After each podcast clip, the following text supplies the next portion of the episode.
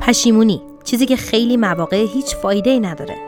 گذشته عوض نمیشه، اما نکنه بشه. مهر شروع شده و نوآ به مدرسه برگشته. مثل همیشه دیرش شده.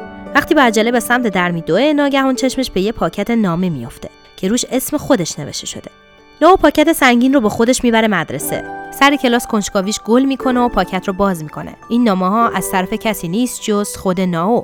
اما نوعی که در آینده ده سال بعد زندگی میکنه. نوع آینده پشیمونه. باور داره میتونست جلوی یک اتفاق وحشتناک رو بگیره. حالا از نوع حال میخواد بهش کمک کنه تا همکلاسیش رو نجات بده.